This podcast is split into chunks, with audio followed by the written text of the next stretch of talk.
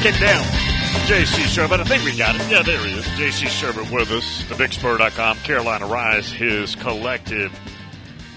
J.C., from a Carolina point of view, what is the goal these last two weeks, other than get W's? But what's the goal roster wise? Well, uh, stay healthy. I mean, that's uh, that's been an issue all year. Injuries. that started their the same offensive line uh, for the first time back to back games last week against Vandy, um, and so that's uh, that's a key uh, key factor here uh, when it comes to the Gamecocks. It's, it's been an issue all season. You know, you don't talk about it a whole lot because it sounds like you're making a bunch of excuses, but uh, the schedule and the injuries have really uh, been factual issues with the Gamecocks this season, along with a lot of defensive breakdowns at times. But you know, I think they're you know they're coming around at the right time. Kentucky, if you look at Kentucky and you, you flip the schedules, uh, I don't know that Kentucky isn't the four and six team, and Gamecocks are maybe six and four had they gotten to play the cupcakes the Wildcats did at the beginning of the year. So uh, we'll see what happens, but uh, that's it. Stay healthy because you you don't want to go into this one and have some injuries, and then the next week uh, that's a big game in the state of South Carolina, regardless of the disappointment uh, that both teams have had this year. So you want to be at your best for that one. Question from Mike in Spartanburg wants to know since you're in the collective business, are you hearing any good, juicy rumors about South Carolina or anybody, whoever? Oh, and the, and the for le- departing or coming or going or well, transfer uh, portal, all that. Yeah, yeah. I, I think South Carolina's going to be active in it. There, there's some some names floating around out there, but they're not in the portal yet, and so you don't you know you don't want to really just spread rumors uh, on that. But I, you know, South Carolina has some obvious needs. Uh, running back would be one. Defensive line would be another. Um, maybe a linebacker, maybe a corner. Um, obviously, any school I think would take an offensive tackle if you could find them in the portal. Uh, so there's going to be some needs this year. One, one thing I don't think they'll do is take a quarterback, uh, just because I think they like the group they have there now, and they continue to recruit. Uh, almost every class they, they they usually get a guy. So that's the one spot I would say probably not. But uh, everywhere else, receiver, you know, I think I think they could use an older receiver next year. Uh, so they'll be they'll be they'll be shopping. Um, uh, as far as leaving goes, you know, I don't think you could avoid some guys leaving these days uh, at any program. Uh, so we'll just have to wait and see. And what I always tell everybody is, it's going to be a player that we all sort of were high on when he came in, but probably hadn't done a whole lot. And then he leaves kind of early, and you, you're disappointed. Uh, everybody has these players they like, right? And so uh, it'll be there'll be a guy like that that kind of stings a little bit, but uh, right now all the principals uh, I think are, are planning on returning as of right now. And you mentioned running back. That's not hard to go get in the portal.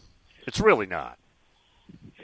Nah, because guys are looking for you know carries, and uh, sometimes guys you get out of the portal, like like the kid from Kenneth Walker, who I think's now with the Broncos, uh, that went from Wake to Michigan State. You know, he had about like 500 yards at Wake. He goes to Michigan State and blows up. Now he's a good one of the better backs in the NFL. Um, so you never know with those guys. You don't know whether it's a matter the numbers are a matter of opportunity system. You know, you name it. Uh, Dillon Johnson at Washington now. You know, he probably didn't have the rushing numbers at Mississippi State under Leach uh, that he's putting up right now, but uh, you know certainly he's he made a good move uh, there. So yeah, I, I think you can find him. I mean, Bill, look, two of the top rushers, two of the top ten rushers in the SEC, Schrader from Missouri and Anderson from South Carolina, are Division two transfers. Yeah. they both uh, true. He, uh, Schrader came from Truman State, and uh, Anderson came from Newberry College. So you know, that should tell you something about that position. You, you can find guys. You can. Um, now, the War Daddy defensive lineman, that's a whole different thing.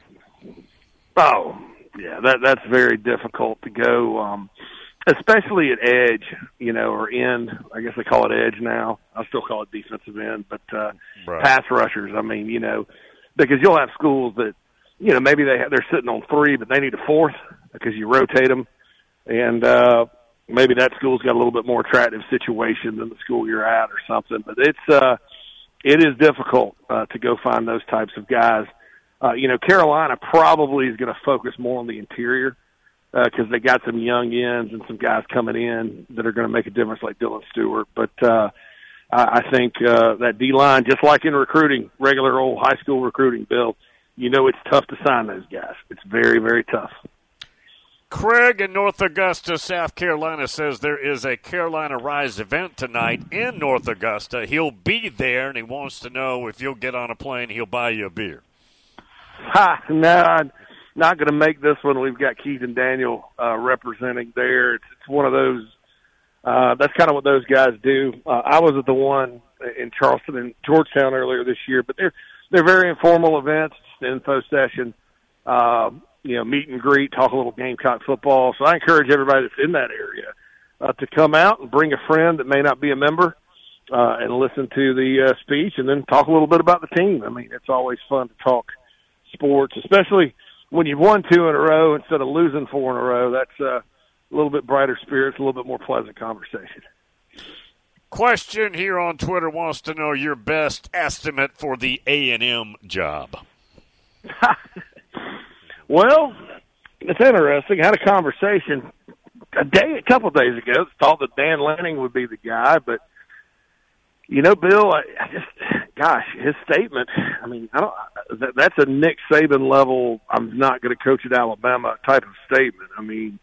He's going to take some heat. I think if he takes that job, uh, I don't know that he's the best fit for that job. I think uh, uh, I'll continue to say uh, I, don't. I wouldn't overthink it if I were A and M. I would go get the best coach I could, and I think that best coach they can is sitting in Durham, North Carolina, right now.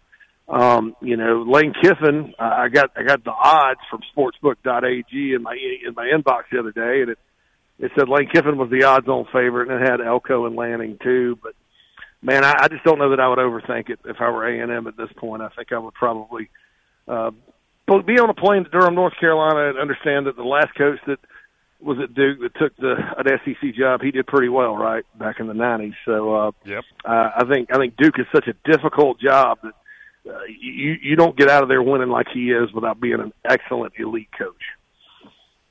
Something that's been brought up. I don't know what Riley Leonard's thinking about his future. He could turn pro, but if you got Elko, would Leonard come with him and take over that quarterback spot?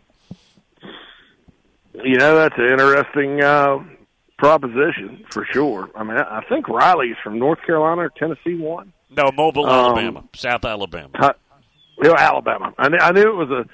I knew it was one of those states that he was kind of a second tier guy. But, yep, uh, exactly. Yeah, I mean, you know, Sam Hartman left Wake Forest for Notre Dame. I mean, it's uh, those, those schools, Wake and Duke it's just not the same atmosphere as an SEC type school or Notre Dame or something like that, and that could be very appealing. So, uh, yeah, I mean that's uh, with the transfer portal these days.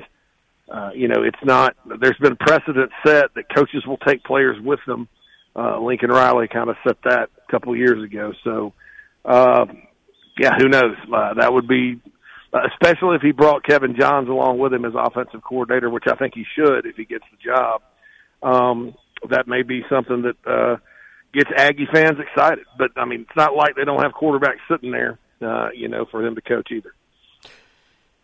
Since you are in that collective world, and we were talking earlier, JC, this week about A and M and the rule where during the season, if your head coach gets fired, there's an immediate 30 day window that your team, your roster can jump in the portal, their own portal for 30 days. I was thinking about that because obviously A&M's got a lot of attractive players that teams across America would love to go in and poach.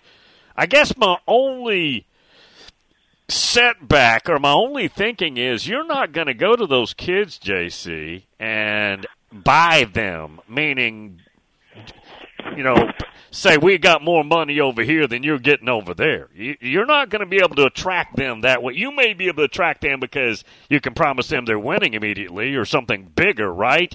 But I don't think you can go in there and pay them off to get them. No, that's it. It's unrealistic. You don't ever want to get in a bidding war with these guys. Right. Uh, collective coaching hire, I mean, or otherwise. I mean, they, they they tend to be able to make things happen. And you know, look, and there's going to be some guys that jump in the portal from A and M that were probably highly recruited guys that hadn't really done much.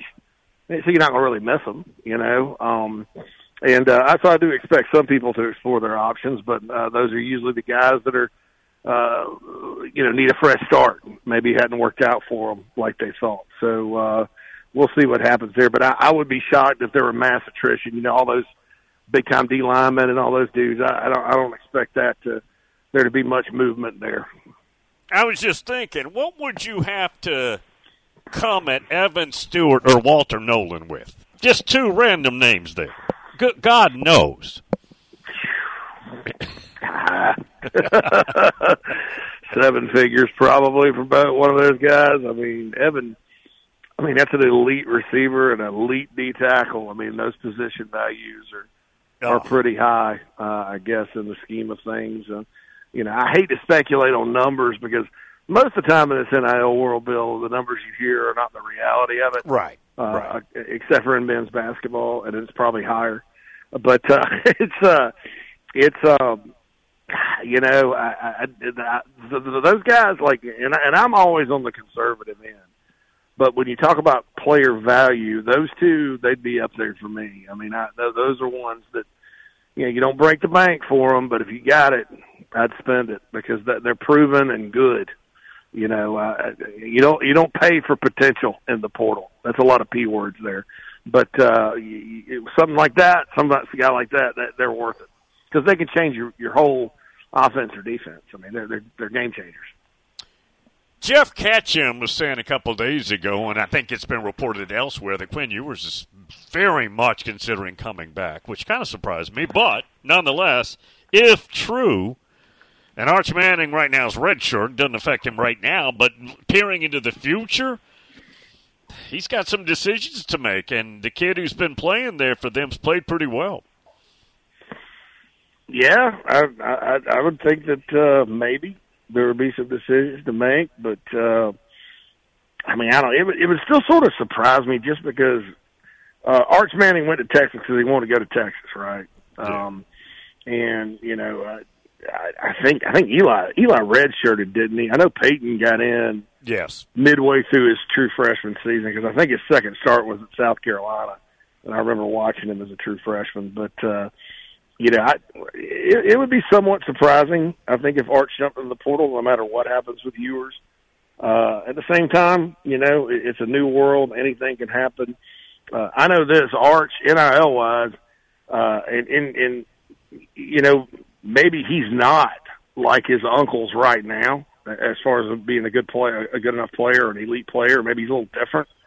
Um, they say he plays more like his granddad than anybody else, but uh, he's a Manning, and so th- that's the other part of NIL. Sometimes you don't have to be this accomplished player to have that value because he's Arch Manning. He's already famous, you know, and that's tra- attractive to brands and companies, and so that's that's NIL. That's what it is. So uh, it would probably cost some school a pretty penny. Uh, NIL wise uh, to get him, uh, and it would be you know and that's his value, you know. So it's not something to complain about, but uh, it, it, it'll be it, it would be surprising to me if he left. Uh, however, you know, like I said, it's a new world; anything can happen, uh, and I'm sure he wants to get on the field just like everybody else. Jeff, too, who's in this audience, went to Ole Miss exactly the same time as Eli, and he redshirt. He was telling us redshirt his first year, then got stuck behind Romaro Miller for a little bit and then took over. Yeah, I remember that during the Cutcliffe era. Miller Yep. was really good senior quarterback for them, dual threat guy. Uh, they were winning and going to bowls, and uh, but then once Eli got it and got rolling, man, they were Yeah. they were nasty. They were they were really good offensively. So he, uh, you know, it, sometimes patience is a virtue. Uh, I think you got to wait your turn, and uh, sometimes that pays off better than jump into another situation uh, if you're not playing a whole lot. You know, especially with him, it's his second year. If it was his third year, something like that, uh, I see the the logic more. Sure. But uh, you know, second year, you wait behind Quinn Ewers a season, and uh, chances are you're getting that job. So uh, we'll see what happens. But um, yeah, that's exactly what what happened with Eli. JC, always a pleasure to have you here at thebigspur.com and also Carolina Rise. See you next week. All right, thanks, Bill. See you next week, bud. JC Shurburtt. We'll get the break. Continue on. Omni Nashville Hotel.